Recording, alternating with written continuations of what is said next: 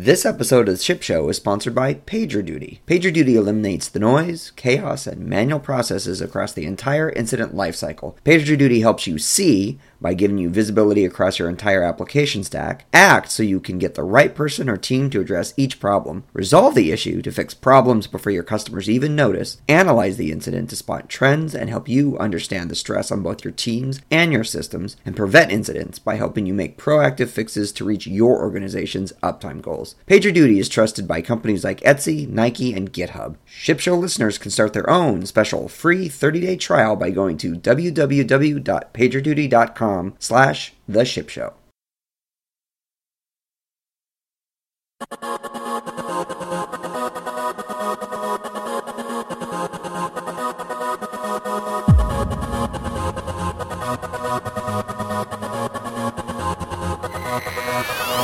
What is your one purpose in life? What is your one purpose in life? What is your one purpose in life? To ship, of course. Build engineering, DevOps, release management, and everything in between. It's time for the Ship Show. I'm your host, Paul Reed, SoberBuildEng on Twitter, and it's SoberBuildEngineer.com. Who is with me on this? Uh, I guess it's after Labor Day, so it's a, it is now officially a fall evening. EJ Ciramella, E Ciramella on Twitter. And this is Yusuf at Build Scientist on Twitter.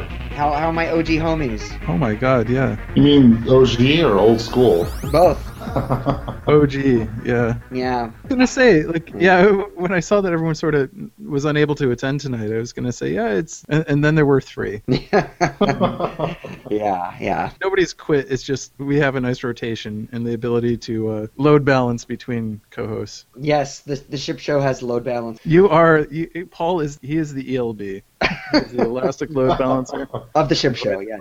How's everyone doing? Awesome. Good. How are you doing? I am doing relatively well. I'm very busy lately doing like lots of travel and things. So it's it's been fun but also exhausting. I've been like out of town for the last couple of weeks. And so I'm back and like all my friends have forgotten who I am. Yeah, how about you? I've been sifting through resume after resume and Oh, yeah, we're- well, are you guys looking for new peeps? Yeah, we are hiring. We're looking for Cambridge and Belfast. So Oh, if uh, you're interested in some of the stuff we talk about on the show, please get a hold of me. Shoot me a DM on Twitter or get my attention and chat. Yes, tweet EJ if you want to do uh, DevOpsy things with him. Yusuf, how's the QE gig going? It's going awesome. Good. Um, yeah, I, I got a couple blog posts I gotta make. My blog is uh, superbly old, but uh, got some good stuff um, coming up. You know. Good, good, good, good. Well, for episode 48, we are live. Well, we were live at FlowCon last week, talking with uh, the program committee there about uh, the event and what happened. It's the second year of FlowCon, um, and we will get to that uh, right after news and views. So, first up this evening, some Chef news. There is one Chef server, and it is open source. This was a big announcement earlier this week. Yusuf, you uh, were commenting about it earlier. Yeah, yeah, this is definitely a big move on uh, on Chef's part. I mean, so people, uh, in case you didn't know, Chef had the enterprise kind of uh, edition, and then they had the kind of community uh, edition. And uh, the enterprise edition had a couple more features like multi-tenancy, more than a couple more features, but um, you know, a lot, lot of enterprisey type features. And I guess Chef has decided to merge uh, all those into just one edition of Chef. So um, you got a lot of those uh, enterprisey uh, features uh, for free. Yeah, that's good news. Looking at the uh, picture, it looks looks like they are basically uh, kind of doing. I guess is it kind of plugin-ish? Like some of the will be sort of plugins that are little extras or something now, or I, I think what they're doing is it looks like that they're starting to branch out into like analytics and some tooling around um, Chef, and it sounds like they're going to start charging for stuff that's sort of um, ancillary to Chef. So- Okay. which which makes sense. I mean, a lot of people write their own custom tools around Chef, or you, you can go to Chef and buy them. Right. So it sounds like the approach they're taking is make the the server itself as robust and powerful as possible, and then APIs that uh, anybody could use, but then do services around the APIs. So that sounds like a good move. Yep.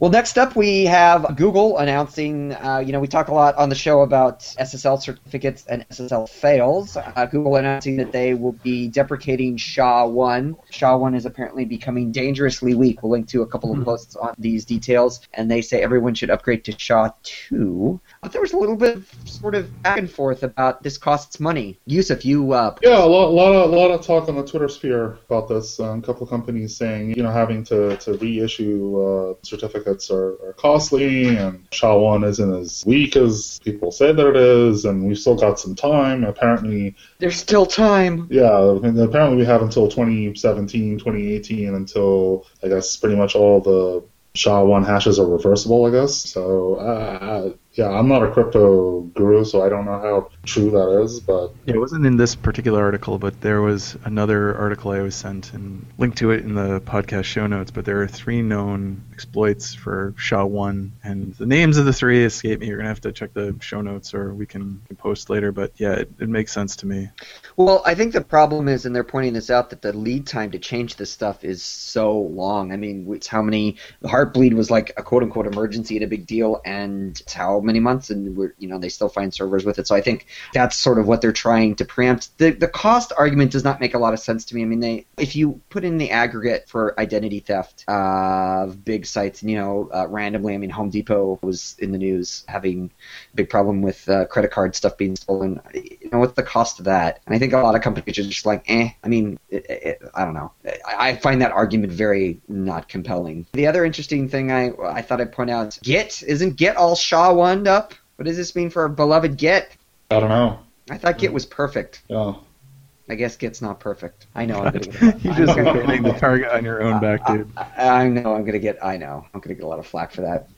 Speaking of Git, Linus Torvalds came out opening his mouth as he often is known for doing and saying various things that are interesting. Uh, he says binary packages are terrible, and Valve of all people might save the desktop. Uh, Yusuf, you pointed us at this. I think you kind of jokingly asked, "Has he not heard of FPM?" Yeah, yeah, because uh, apparently he only packages binaries for Windows and, and Mac OS 10, which I find very odd, but whatever. I mean, he's obviously never heard of tools like FPM, or maybe he has and he just doesn't grok Ruby, or he doesn't, well, I'm sure he Well, I grokes Ruby, think I mean so.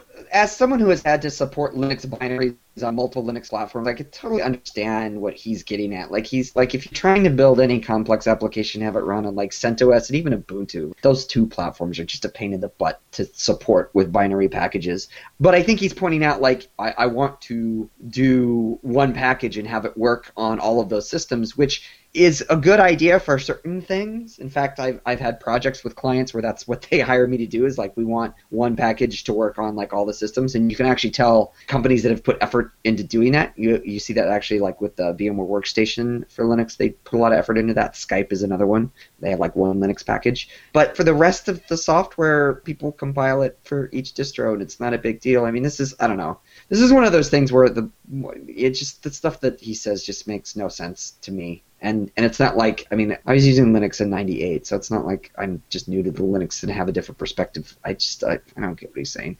And the other bit about Valve, Valve is going to fix it. It reminds me of that XKCD cartoon. He's talking about Valve is going to introduce a new standard that will fix it all. It's like yes, great. If we have 14 competing standards, creating another one will solve the problem. Obviously, yeah. yeah. yeah I, I found that whole Valve comment to be a little rather comical. Yeah, I don't know. The best part is the photo they have of him. I recognize it. It's from when he flipped NVIDIA off. Um, and that's now the file photo for Linus Torvalds because Yep. you know every article is about him being an asshole in some new way. uh, last up tonight, we have an article, a couple uh, about a month old now. EJ, you pointed us at this: the continuous delivery and other bad ideas. You talking about pinning the target on people's backs.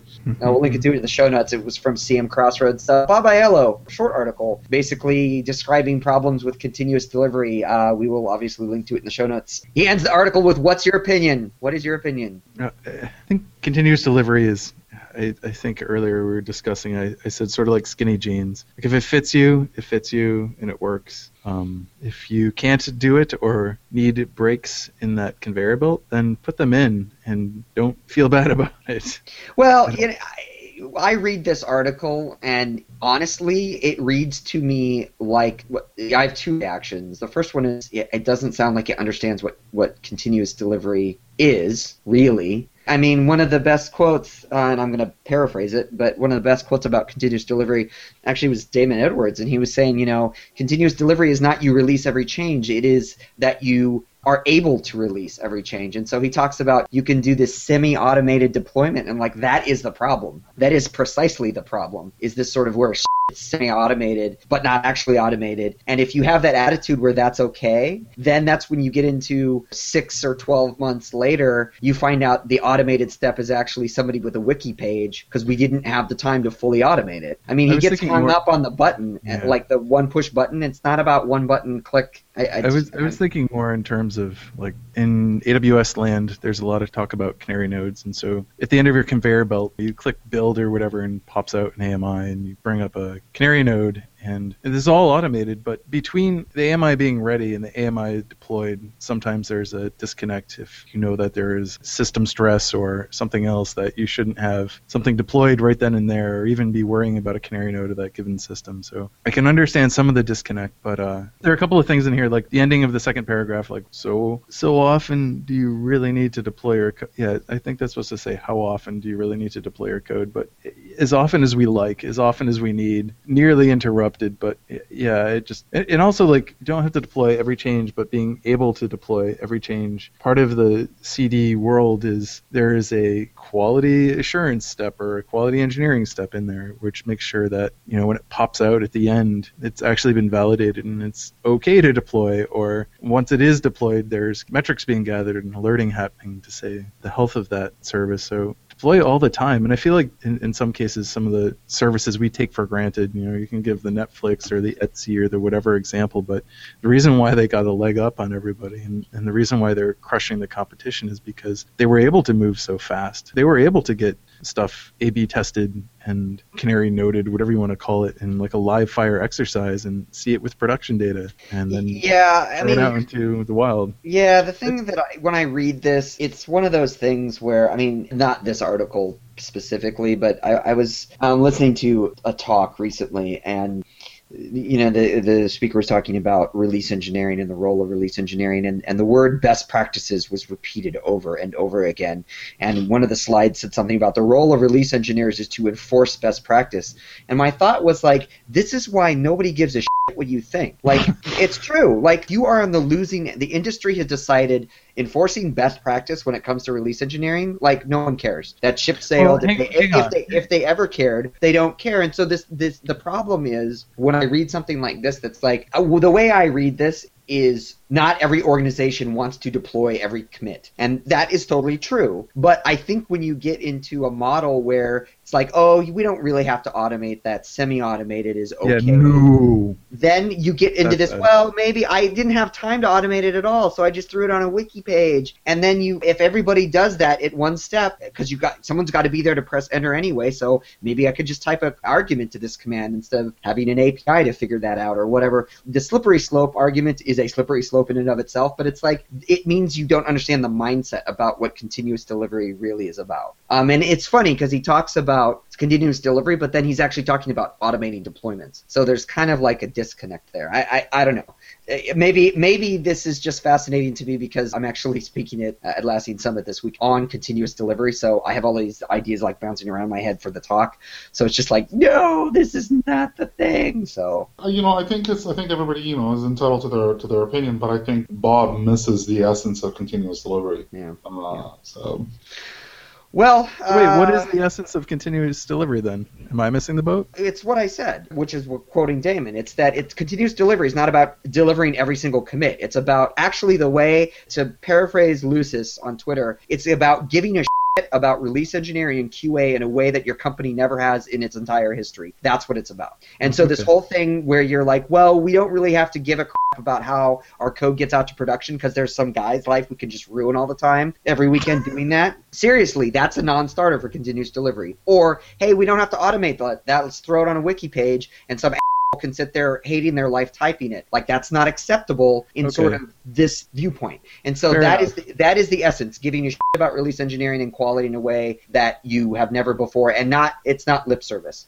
Like you actually have to care. It's part of your conveyor belt before Yes. it gets to. Yes. All right. So on that note, I'm very excited now. Next up here, actually, I, it's actually funny. We're talking about FlowCon, and and that conference is actually not only about continuous delivery, but uh, the slogan I believe is uh, continuous data design and delivery. So bringing that concept to your entire organization. So uh, we're having a chat with actually Jez Humble, Esther Derby, and John Esser next up on the Ship Show.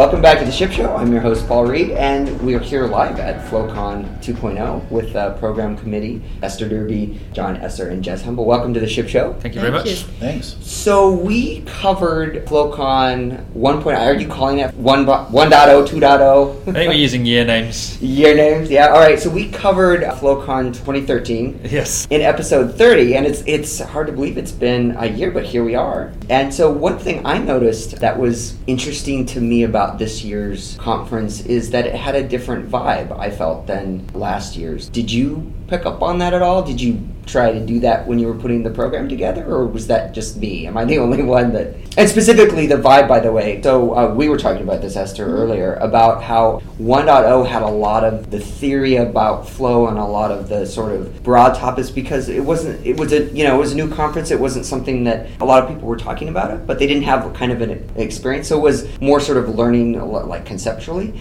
And then this year's program had that had a lot of, of talks and we'll get to those in a sec but also had like practices and actual things that you could do to help get into flow so it, it just felt like there was a lot of actionable stuff this year and that seemed qu- kind of different was that just me not- noticing that or did you architect it that way I think we always try and get a mix of, of both. Uh, I'm actually surprised that you think there, there there's more practical stuff this year. I mean, we, we, we try and balance the two. So we try and have practical stuff, we try and have uh, stuff that's theoretical, and there's a, a whole bunch of different axes that we try and use to, to balance the program. But, you know, I'm definitely happy that you felt there was practical stuff because we do intend that to be the case. See, you know, it's funny. I think what it was is I always, you know, I'm my background's release engineering. I'm like the only release engineer in the room, right? And there was a whole talk on release engineering, so I was like, release engineering represent. You know, maybe that's what it was. But but yeah, it was. I think this year again another great combination of just practical stuff, but then also a lot of theory that is useful to learn about kind of how to bring. Uh, the concept of flow to your company and organization. Yeah, and we you know we, we try and mix. I mean, so Don Reinertsen is probably at one end of the spectrum where you need to have like reasonably advanced math in order to understand anything that he's saying, uh, versus talks which are very kind of deep dive, practical kind of uh, stuff on the ground. So uh, you know, I'm, I'm thinking. Um, Leigh Honeywell's talk on security at Heroku is a great example of one that was kind of very practical and focused on things you can do in real Yeah, life. yeah, yeah. One of the things we should mention before we start talking about all the keynotes and the, and the talks is they will be online. That's right. So one of the principles that we follow is open information. So we've recorded all the talks. Flow and of keynotes. information, imagine that. I know, crazy.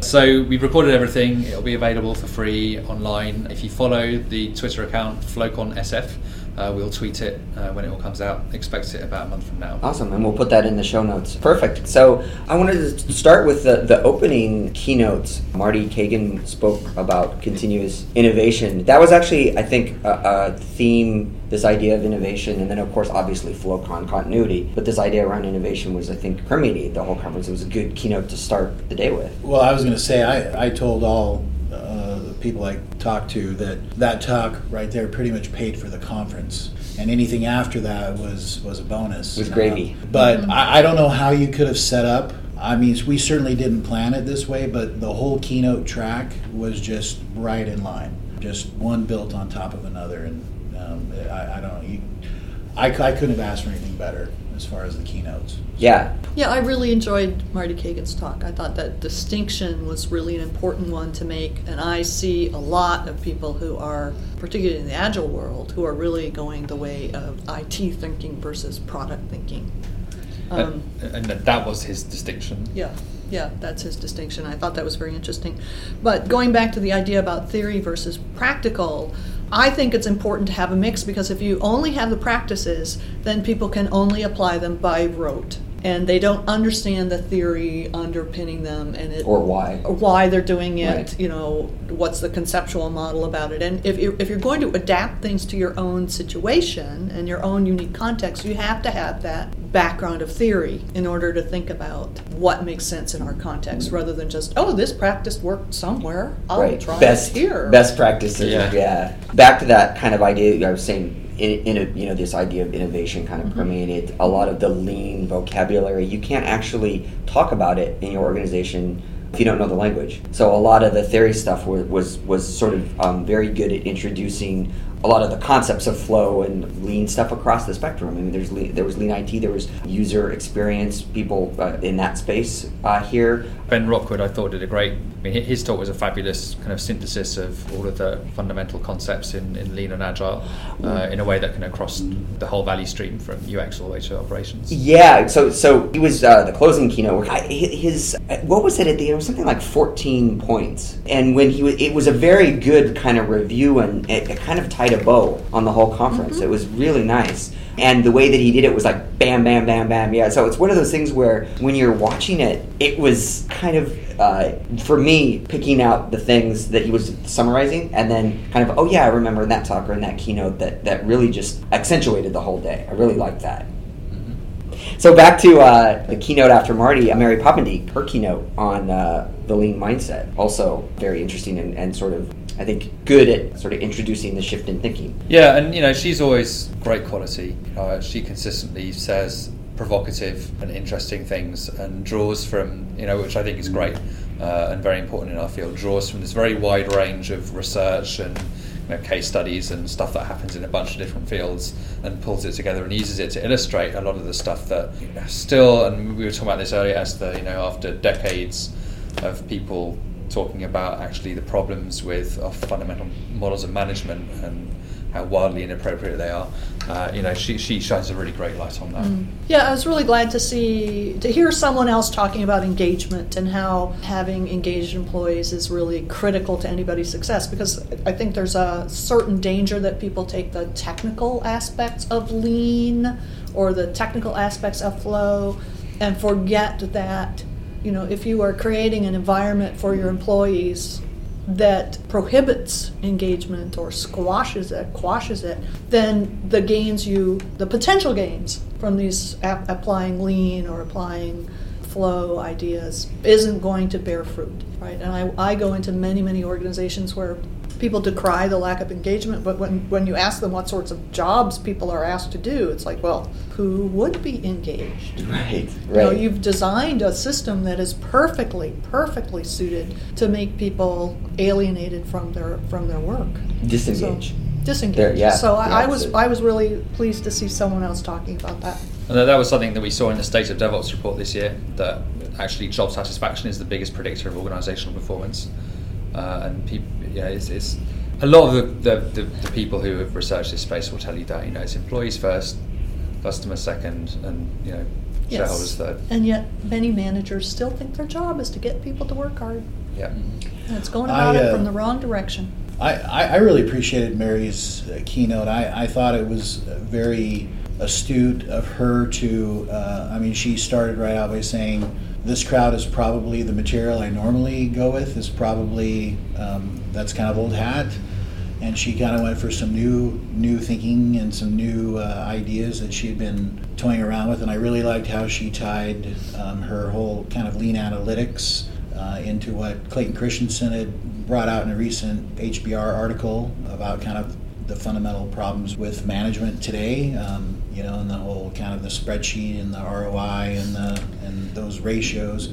So anyway, I, I think she just did a great job of pulling together and proposing. I don't think the model she necessarily proposed will be the one that we necessarily stick with, but she but she gave us some really good ideas to kind of think about and talk about And um, explore, going forward yeah. and explore. Yeah, obviously. Yeah, it's a not to harp on it, but that is exactly the kind of vibe difference between I think last year and this year. And maybe I wasn't saying it right with sort of practical versus theory or whatever, but sort of this idea that last year's was like a lot of I, I was new to all of this, so a lot of it was an introduction and, and it was sort of like a it was almost like a seminar course last year, which is good because it was a new thing. And then this year though, you have exactly that. You have people coming back, they're exploring those ideas with each other at the conference. They're kind of batting around kind of new things, and that's fascinating to be a part of that and have in terms of like lean stuff.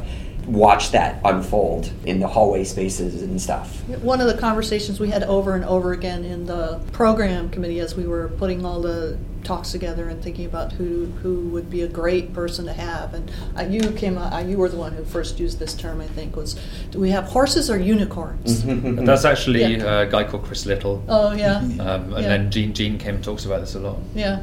Yeah. Well, I, and that that did permeate our conversations. You know, is Yeah. this a horse or a unicorn? So is it theory or somebody's actually out there?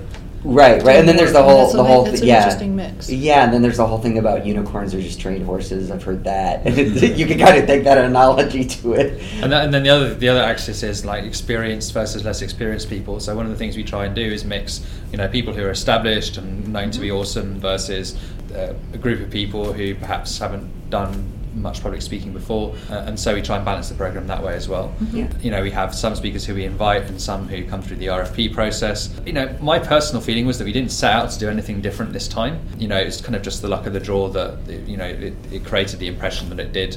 Or maybe it's the state. I mean, a lot of these conversations are, have been more prevalent in our industry. Yeah. So maybe it's the, the tenor of the audience and how they approach it. It's just because they, they're talking more about it.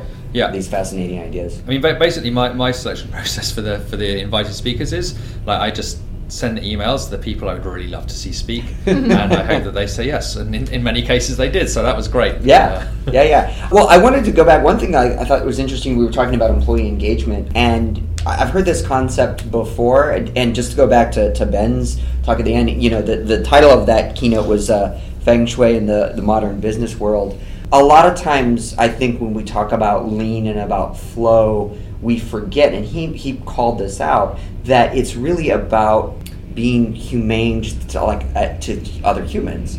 And you, programmers all the time talk about being in flow when they're coding. And that's not you know that's not really that's not like a business thing per se but it's sort of like you know when you think about it in that context and think about it in sort of a smaller chunk like the flow of your day or the flow of the work that you're doing. You see people talking about that too and, and you know are we killing people with tons of meetings or interruptions and that sort of thing? And then saying oh why aren't you getting your work done? You see that in a lot of organizations where it's just and so that's an interesting sort of facet that we, i think also got explored at the conference. Yeah, and I think that the, the focus on like people is the thing that I think is, is really at the core of, of, uh, of what we're trying to trying to do here, because it's you know people always talk about culture and the role of culture, uh, and people think that's really fluffy, and it's absolutely not fluffy.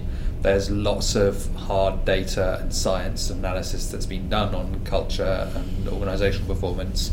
Uh, there's a whole thing called anthropology yeah, it turns out. yeah so you know that's important, and you know we, we cover the whole gamut, but I think that's really at the core of of what we're trying to do with the conference.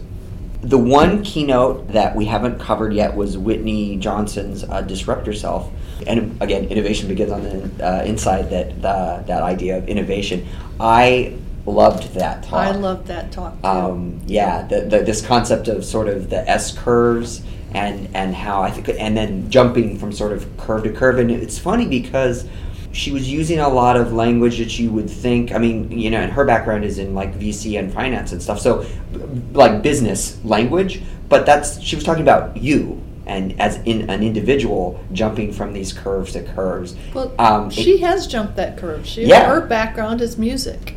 Yeah. Her education is in music. So w- she made a big jump to go to be an equity analyst. yeah and it was it was inspirational to hear her just talk about actually the mechanics of doing that and sort of what because there's a lot of i think fear. And she talks about that like jumping from one to another and and, and she was kind of making the point it's like if you get to the top of of that that s curve and the top of whatever that game is right the top of your game and then you have to do a, a, a jump it's like well you can either sort of stagnate at the top of that curve, which is actually scary, but it doesn't always kind of scare us because it's sort of in the background, or you can like make that leap to a new curve and scare yourself that way, but the outcome is probably going to be, you know, better and more, at Yeah. least more interesting. I, I thought she characterized it in a very, in a model, in a way that, that was, you know, easy to understand. Um, people can apply it. They, you know, really, they can walk out of there and they can take that concept with them and they can actually think about how to apply that when they walk out of there. Um, her, her background isn't technical. You know, she's not a technical person, but I thought she was also very adept at bringing in some technical examples and, and kind of pulling that into our industry as well.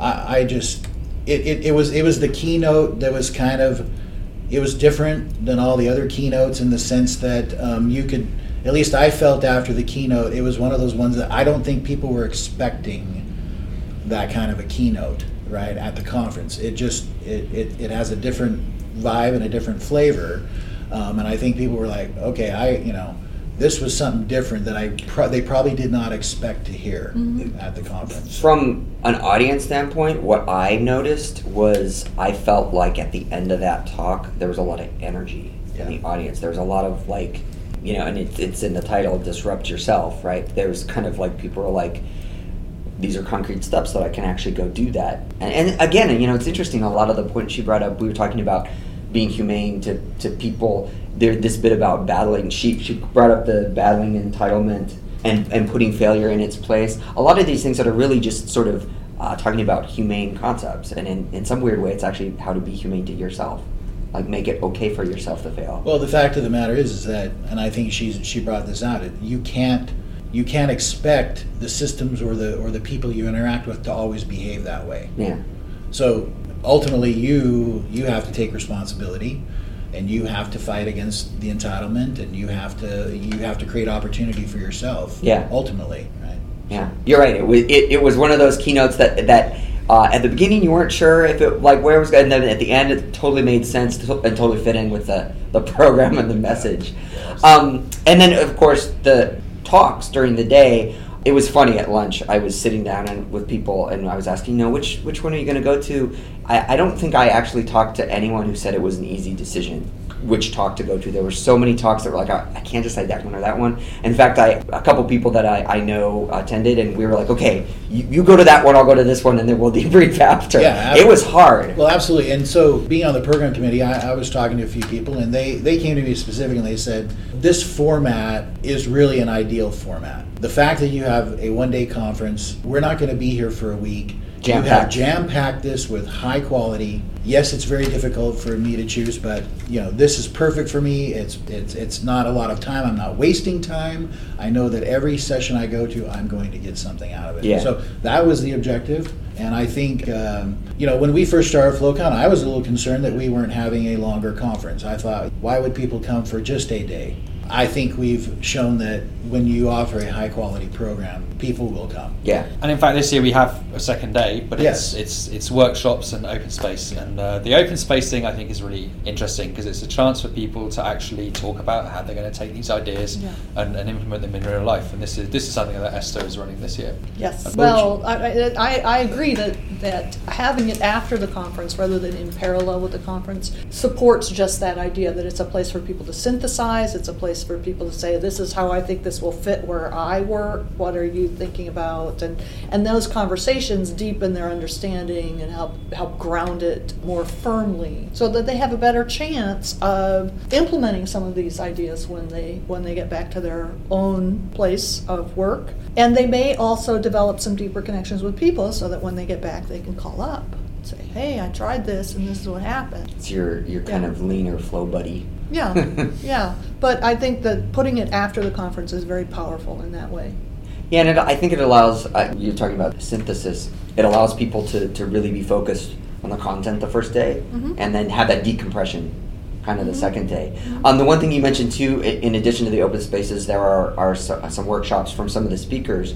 And the great thing about that was like if you, one of the talks really spoke to you, you can come the second day and, and get like deep dive on that, uh, which I think is a great setup. And so, like, again, yeah, if there was just something you're like, I want to learn more about that, totally do that. Yeah. Program committee is always running around doing stuff during the conference. What were some of the things that stuck out in your head uh, uh, with the, the track talks? So my, my the one that I was really happy about was getting Kripa Krishnan from Google to talk about disaster recovery testing, Mm. um, because I kind of followed that uh, for a while. She's one of the people I had no idea if she would say yes to, and, and she was totally happy to do it. I don't think she's done many talks outside Google, and just having someone come and talk about that, and, and it's it's a crazy thing. They actually plan these scenarios like an earthquake hits Silicon Valley, or aliens invade, or there's a zombie attack, and they have a team that plans out in great detail and researches exactly what would happen, and then they don't tell you exactly when it's going to happen, but you know it's coming at some point, uh, and then they actually do those things like they turn off cable connections between Mountain View and other places. They cut off the electricity to or simulated cutting off the electricity to a data center to try and get them to follow the emergency procedure, um, where, to buy diesel, and which ended up with a bunch of Googlers like ended up buying diesel on their personal credit cards you know, for tens of thousands of dollars because they didn't find the emergency requisition procedure. So I mean, the stories are great, but it's also really interesting. that So many organisations have business continuity tests, uh, processes, and disaster recovery processes, and they don't test them. Never test because them, it's too scary, right? Yeah. Like what would happen if something went wrong, and the fact that Google actually does real things, Right. Uh, you know, in, in a fail-safe way that they can go back it, and, and that they cause like real problems for people. Yeah. you might not, not know about it. I, I think that's fascinating and a, and a real example of, of kind of what a high-performance culture looks like. Well, and it's funny too because I, I've heard you know some of those stories are like I mean they're amazing in terms of like the dependencies that you don't know. I remember when they turned the Mountain View data center off, and there was like one machine doing something that couldn't now talk to the network, and and well, I don't want to say it was as simple as DNS because it was not. It was something else. But the point was like they had some circular dependency that they didn't know about, and they never would. You know, we bring up complex systems all the time, and they're changing all the time. It's you can't model that stuff. You just can't Yeah. until you see what happens. Poke it and see what happens. Yeah, and you know, you, you just you don't want people responding in a kind of panicked, unplanned way during an emergency, and the only way to actually get people to create a flow of work and, and kind of develop muscle memory is to is to practice these things. So it's kind of a brave thing to do and kind of a mm-hmm. cool thing to do, and so that, that was a talk I was very happy. And you also, too, you're talking about people like putting diesel on their personal credit cards. You're kind of testing the boundaries of the system. Somebody might question, could I do that? Am I going to get like like in an organization like, am I going to get like what's the process for that? But if you do it in a test mode, then if there's actually an earthquake, they're not going to work. You know, they did that already. They already put it, and they, you know, the, they they weren't told, sorry, we're not going to reimburse you for five thousand dollars of diesel. Right. you know. I really liked the uh, making great products into great businesses. Um, Andrew uh, Malcolm uh, gave that talk. He had a lot of really interesting data there that I didn't know from the, the business side of things. And so this is sort of the lean, lean startup, lean business types kind of treatment of that topic. It was very interesting. He talked a lot about just the life cycle of products. You know, used to be used to be a lot longer than it is. The quintessential example is is your cell phone. They expect that you know every two to three years you're going to be updating your cell phone. And then he was talking he was talking about that like software. Like now we're getting into just the product cycles that are like sub year. Mm-hmm. And normally the only thing I can think of historically that even might be close is automobiles. But even then, most people don't buy a new one every year. So just that whole thing of like the way we think about business when those product cycles are so short has to change. And then if you do, if you make that shift, you're talking about a shift in thinking, then you have to make that shift in like how you develop them, implement them, deliver them. Well, it's interesting about the, the product life cycle and the fact that most of our companies, not all, but traditionally, our companies have been designed for stability. Mm-hmm. And so it, it's very hard for companies to adjust their thinking, their processes, their structures, policies to support that level of speed and the ability to adapt that quickly. So that's another mindset that I think is really critical to be looking at. Is how do we design our organization so that they are not change resistant? So that they are much more flexible. Yeah, he showed a really interesting graph where it was like a graph of when Nintendo released the Wii, and it was like their stock price, and it went way up for a little while, and he didn't he didn't have the rest of the graph, and then he showed it and it plummeted back. So he's like, if you invested money in them back eight years ago, you didn't make anything because they went back down. And then he was funny. He showed a graph of Comcast.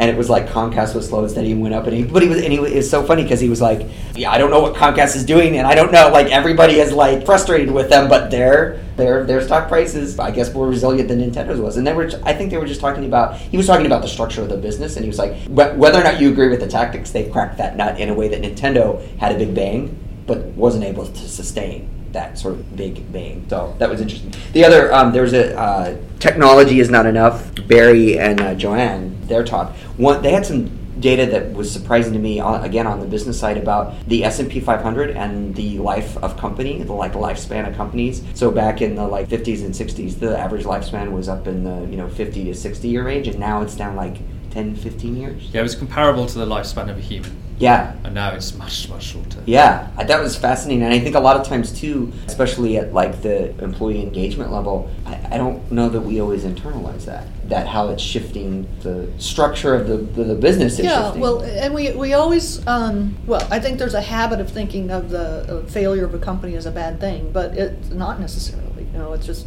this market and this solution has passed its time. Yeah. Right. So there's nothing inherently wrong with another company filling a different niche that has emerged. yeah, well, it was funny too. The, the- I think it was that talk where they're talking about GE. It's like, where do you think GE makes all their money? And it's like, in actually financial stuff. They, they don't make it in jet engines and light bulbs anymore. I mean, they make those things, but that's not where the bulk of their revenue comes from. And that's like a, oh, interesting. They didn't think of it that way. I was manning the uh, the process in the in the infrastructure track, and I mean every every person there brought their A game. They brought, you know, they just did a fabulous job. I, I think, uh, I mean, Jeff Patton talked about just the problems with stories, user stories, and just requirements, and just he always does a fabulous job there, and uh, had some great examples of miscommunication. Um, And he was talking about shifting the way that you do that process. He was like, because a lot of people think the output of that process is the story, and he's like, no, it's actually this sort of derivative thing. It's like Yeah. you could almost take a picture of that, and that would be more useful than the Yeah. output of the story itself. yeah, absolutely. Yeah.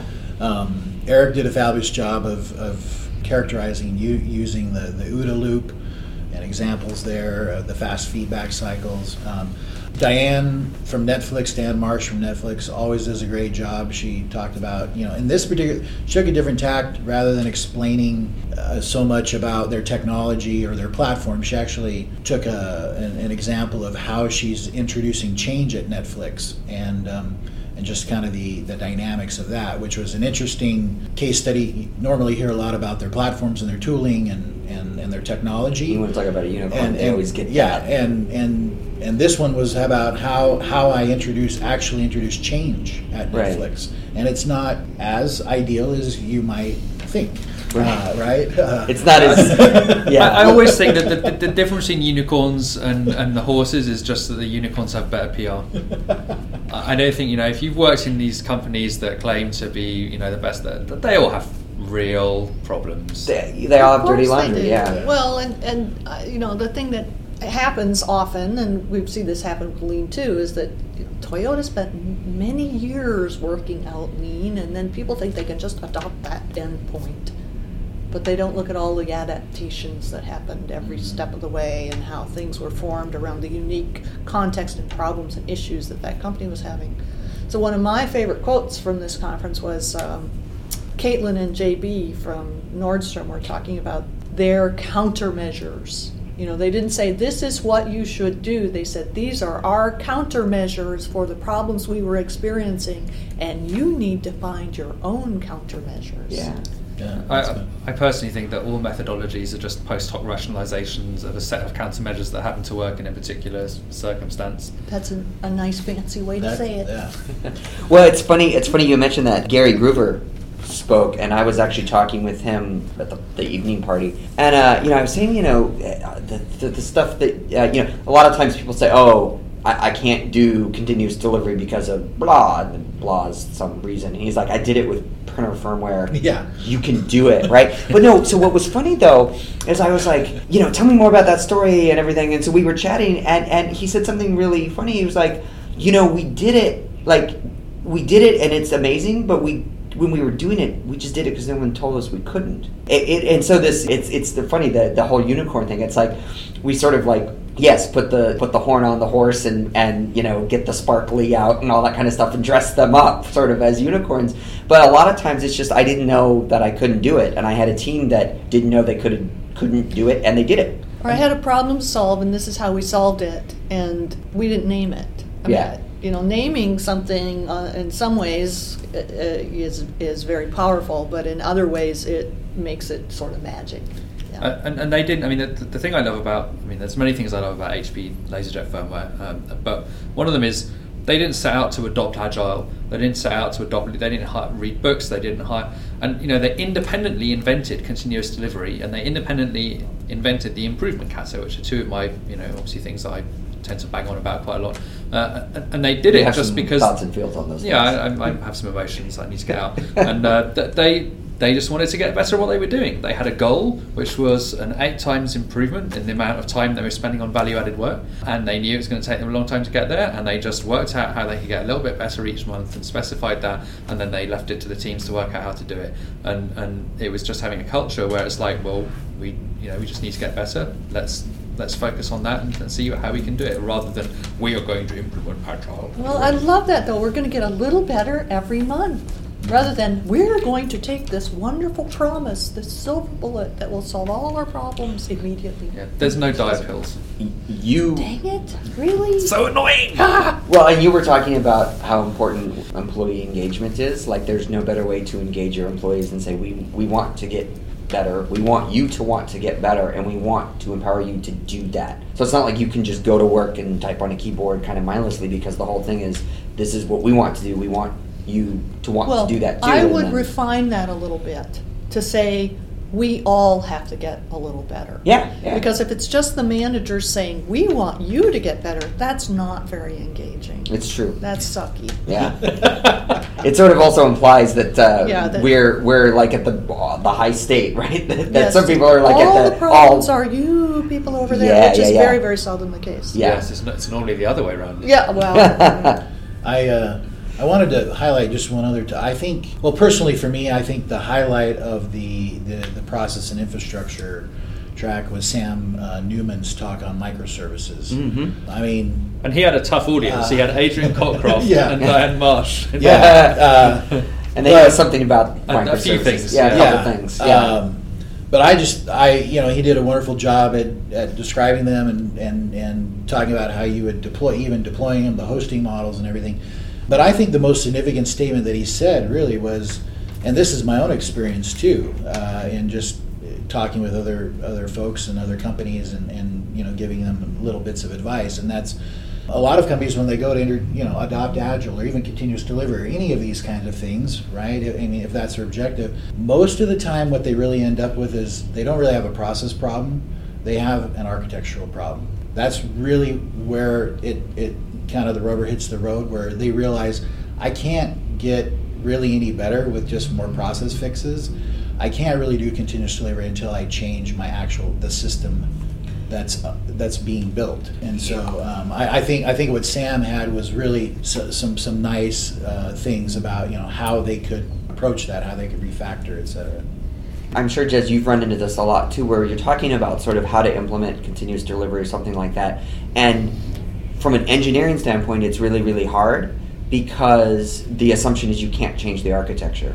And once you say, no, no, we, we can actually explore ch- how do we change the architecture to support it, then, then you get a whole new kind of frame to look at the problem and a mindset to sort of tackle it. That's right, you know, and, and a lot of it comes back to Conway's law and working out how to exploit Conway's law and, and not to try and resist Conway's law. Yeah. Uh, and, and then that leads into the organisational side of things as well. So all that has to be in scope. Yeah. Um, and there's, you know, the other thing is there's incremental ways to do that. You know, HP LaserJet rewrote their system from scratch based on the architectural principles that enable continuous delivery, but you don't have to do it that way. You can do it in an incremental way, which is what Amazon did between 2001 2005. So you can blow up the world or not blow up in the world. Right, exactly. And, and then Netflix did the same thing in two years just to prove how much better they were. So. So you talked at the beginning about things that were different this year from last year. Um, the one thing that was visibly different, and several people commented to us on, was the fact there was more women in the audience this time. There was more women uh, attendees this time, uh, which is the, the, the cool thing I think from my point of view that, that we managed to achieve. We actually set out. So last year we had uh, 40% women speakers. This year we actually managed 50% women speakers, and I would love to know how we ended up having more women in the audience, but it did feel noticeably different, and several people commented on it. Well, this is one of my metrics for a great conference: is do I have to stand in line in the restroom? And I did. Because when I started going to technical conferences, lo those many years ago, I never had to stand in line because I was often one of a handful of women there. So, So I, was I'm great. I was happy to see that too. yeah, I'm glad you called that out because I didn't I didn't consciously notice that, but now that you point out, I'm like, yeah, that was true. And what was interesting to me is, you know, a lot of times th- this is a problem, you know, in the industry that we're we, we're tackling and uh, you know tried to tackle. And I know that this is something that's close to your heart, Jez. And, and so we we actually talked about this Last we- year. last year, yeah. And it's so it's interesting that it's almost more than just an anecdote. That actually, if you reflect in the speakers the the type of you know the audience will will uh, not match, If you but build you it, they will come. yeah, kind of thing. Well, I, I think of it as modeling, right? You model Yeah, behavior yeah. that you want to see. Exactly. Uh, the so I, I'm still really interested to find out the mechanics of how it happens because it definitely did happen, and I would like to, you know, be able to reproduce that in some way. But I mean, I was talking to Gita about this, uh, our conference, uh, our lead conference producer, and she thinks that she saw a lot of tweeting, and, and Nile as well saw a lot of tweeting from the female speakers, and you mm. know, we think that may have been part of the story. Or word could have gotten out from last year. Right, word of mouth. Yeah. Well, yeah. I, there's one other aspect of the conference, though, that I think that, per, at least from my point of view, I don't know. We we we need to maybe message in a different way or a better way. But there were many people in the audience, especially after the keynotes and, and other things, where they realized. I, I would venture to say that still the bulk of the audience is engineers. Yeah. But they, after certain talks, they're like, uh, I made a mistake. I should have brought my product person with me. I should have brought my UX person with me. I should have brought my tester with me. And I think, you you know, the conference is designed to be multidisciplinary. We've got everything from leaders all through all those disciplines all the way through. And so we need to get a better message out and getting people to bring a much more cross-functional Well, group with them. I will call this out because I, I just always liked this this and you had this last year. The the poster says continuous design, data, and delivery. Yeah. And so it's not the, the data and design part. You know, you, you're Mr. Continuous Delivery, but it's to your point, it's all those things to make it work. So FlowCon 3.0, yes, happening, putting that all together. We haven't gone that far yet. but for those that missed it this year, yes. I think we would love to. Yeah, we, we have. I mean, Give I us think a we all. little. It's give us a little time to rest from this one. Yeah, yes, you got to decompress. You got to get the data from the, the, the feedback and all that stuff. yeah. Yes. All right. Well, Jez, John, Esther, thanks so much for joining us. Pleasure. Thanks for having us. Thanks. And we'll be back in a moment here on the Ship Show.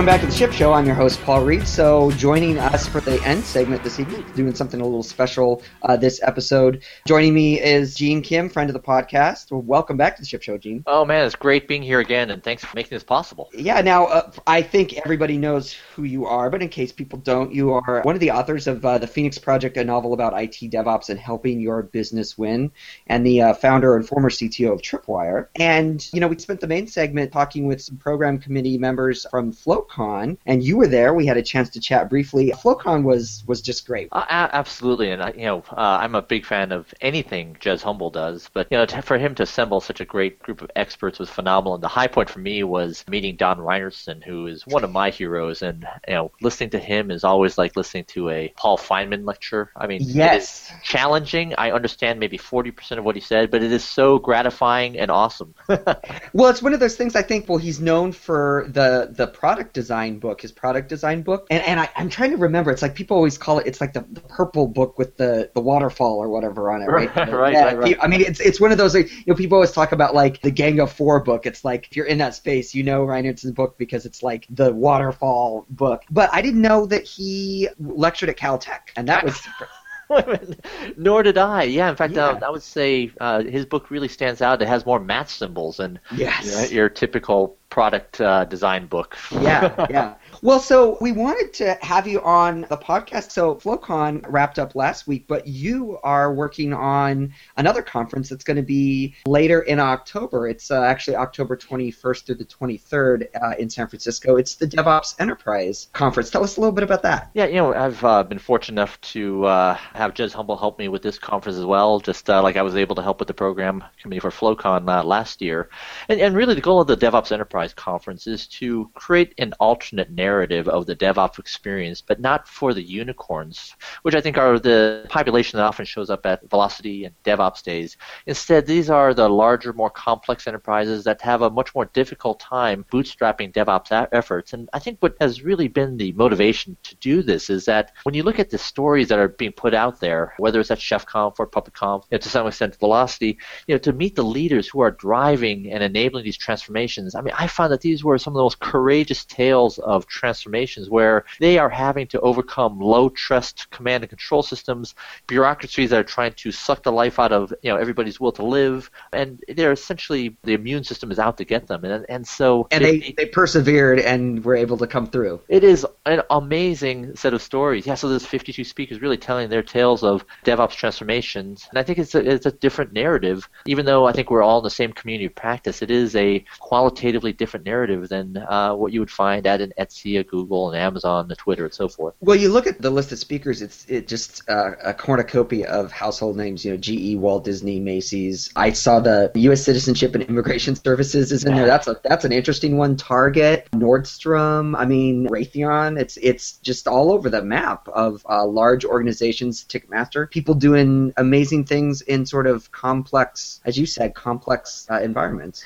Right. In fact, you know, in fact, the U.S. Citizen and Immigration Services that's actually a an agency underneath the Department of Homeland Security. So, you know, if you can do it there, and if you can do it at Ticketmaster, and you know, for uh, CSG, the largest bill printing company at Disney, it really, and if they're doing this for like the COBOL mainframe apps, I mean, for J2EE apps, you know, Docker, for, uh, Docker for COBOL. Oh, it's amazing. So it's just, you know, I think uh, those tales are just as heroic and courageous as uh, those that we would hear about at a Velocity keynote. And so, you know, I think the, the goal of the conference is to really showcase them. And in my ideal, I think there's a community of practice here that is, you know, shaping here to show that DevOps is not just for the unicorns, but for the horses as well. And we all know that horses and unicorns are the same species, at least in the same genus, at least. Right. but uh, you know, as, as you know, one of the things I loved about your Skeptic's Guide to Continuous Delivery that you did. Oh yeah, yeah, yeah. I mean, that is a classic enterprise, right? That's a, an application that's been around for eight years. In my Right. There's an IT department, you know, it's inside the IT department. There's a dev and a QA silo, and there's an ops silo, and this person is having to recreate the DevOps tribe from nothing. And so I think that's really a tale very similar to I think what's going to be told at the DevOps Enterprise Conference. Yeah, and that was so that was part of the uh, there was a five part series that I did with them, and we'll put a link in the show notes. That got I mean the whole thing was called the Skeptic's Guide to Continuous Delivery, and I actually kind of wanted to ask you about that because you know we were talking before, and we were actually talking at FlowCon about the fact that skepticism sort of abounds when it comes to sort of the concepts of DevOps and enterprise. And I, I, what's interesting about this is you kind of have it on the enterprise side. There's a lot of companies that have been around for a long time, have established ways of doing things, and I think a lot of times we forget that there are reasons why they do things those ways. It's not like it's just kind of poof and one was one day a certain way, right? I mean, there's there's things that happen to those companies, and they have processes and that sort of thing. So when they hear a lot of these, you know, unicorn stories, as as you put it, there's a lot of I think skepticism there, and then also too, I think in the DevOps community side, a lot of times you hear people saying, "Oh, well, they're just a stodgy enterprise," or you know, it's, it's whatever, right? And so I'm curious, you are really with this conference, sort of bringing those two groups together and being like, "Guys, hug it out." And I'm I'm curious, like, what, what that was like, bringing two groups that are kind of a little skeptical and need a little kind of push to sort of embrace, as it were. That's been one of the unexpected surprises of this part of the journey, right? Because I mean, what is the goal? The goal is to broaden the church tent of DevOps beyond just the unicorns to you know where 99% of IT practitioners live, and let's not Right. call them IT practitioners, the technology practitioners just like us. Right. Uh, and it's one of the surprises was that uh, maybe maybe this is my naivete, but in DevOps, so much of what we talk about is empathy and inclusiveness, and so how I was a little bit surprised how we could be inclusive of not to maybe use some politically charged language, the the 99%, right? I mean, if Right. we are the one percenters and the unicorns, well then you know shouldn't we have more empathy and compassion for the people who don't have that culture Yeah. belief system yet? And so, uh, Well, you know that's very true. I mean, we, we talk the talk about empathy, but this is really a, a walk the walk, I think, for our community. And then putting together, I mean, like what we were talking about, all of those speakers. I think there's probably someone in the lineup of speakers that somebody working in an enterprise can pattern match stories that will resonate with them. So maybe there's a way to sort of chip away at some of the skepticism there. That if GE can do it and be very successful, or or Macy's or some of the you know Target, like if they're making it work, like that that, that can work for me too. Oh, absolutely. In fact, I mean, as we talk about the kind of the adoption curve, you know, the you know, unicorns are probably the innovators and, you know, maybe the early adopters. You know, to get to the early majority, you know, we need those proof points. People to raise their hand and say, we are a stodgy horse too, and look what we have done. And I think the other thing that excites me so much is that you know, we found through the DevOps survey of practice that Jez Humble and I worked on with Puppet Labs, the high performers, they have not only great IT performance, deployment frequency, lead time, change success rate, mean time to Right. They have phenomenal organizational performance. They are twice as likely to exceed profitability, market share, and productivity goals. And we know that if you look at those organizations who provide a stock ticker symbol, the high performers had 50% higher market cap growth from low performers. So, you know, I think these people who are standing up and sharing their DevOps story, they are going to be winning in the marketplace at the expense of the lower performers. So it's kind of a, a wonderful thing to be in the early parts of this movement, isn't it? Well, that's certainly something that makes people sit up and take note when you uh, start mentioning financial performance and stock performance. Yeah, crazy as it sounds, I mean, the evidence that it's there, right? yeah, well, funny too. uh, Yeah, it, it's one of those things that I think is anecdotal. It doesn't sound crazy at all to people that are in it, but I think you need to have the data. And I know that with the DevOps yearly survey that, that you had worked on, that was one of the things that you were, you and Nicole too. Uh, I was uh, fortunate to introduce uh, all of you actually at Velocity Santa Clara, and uh, we had some really interesting conversations that she's putting that data together. Oh yeah. In fact, uh, w- w- how fun is it that we get to surround ourselves with some of the best practitioners Yeah. and thinkers in the space? She'll be there too. She'll be at DevOps Enterprise, won't she? Yes, in fact, uh, we are. If all goes well, we'll actually be preparing a uh, custom benchmark just for enterprise companies, uh, so that we can actually uh, tighten the lens on large organizations with 10,000 plus employees, and you know, hopefully increase our understanding of what predicts performance. So let me uh, ask one last thing because you linked to me to something which was fascinating. You had a, a post that was a word cloud of the various speakers, attendees, and the, the CFP submissions. And I think when you, you know, I love word clouds because you kind of see things that you wouldn't normally see in with other data presentation formats. And uh, this post was was very interesting with the word clouds that came out of it. Yeah, there were two surprises for me. One was just the seniority of the speakers and attendees. I mean, they are the title that showed up the most was directors, followed by chief architects and uh, managers, VPs. So I think it's a the seniority of the constituency assembling there is uh, actually startling and astounding. Sounds like the know- grassroots efforts are actually reaching. The grass is getting very tall. Right, right. So we're winning, right? I mean, this, Yeah. this is an indication that you know uh, the movement is working. Uh, and the other uh, surprise was that if you look at the speakers versus attendees, the speakers typically come from operations, then architecture and development. But attendees, uh, they're primarily they're coming from development, architecture, and operations. It's like reversed. so That's really that's sort of another embracing of two groups that have traditionally maybe been a little skeptical of each other. Yeah, and, and what's interesting to me is that I would have expected at least an attendee should meet the speaker. In other words, this, the profile of the attendee should meet the speaker. So my concern is that there aren't enough operations people showing up. So if uh, operations leaders aren't leading this, these movements, then they're going to be disintermediated and bypassed by development and architecture. So. Mm-hmm. Uh, this is not a, a threat, uh, but it is, I think, a, a vulnerability that, you know, as an operations constituency, we need to. Well, it's how biolog- it's how biological systems work, right? Or the internet, right? If it's damaged route around it. right, right. The survival instinct is so strong.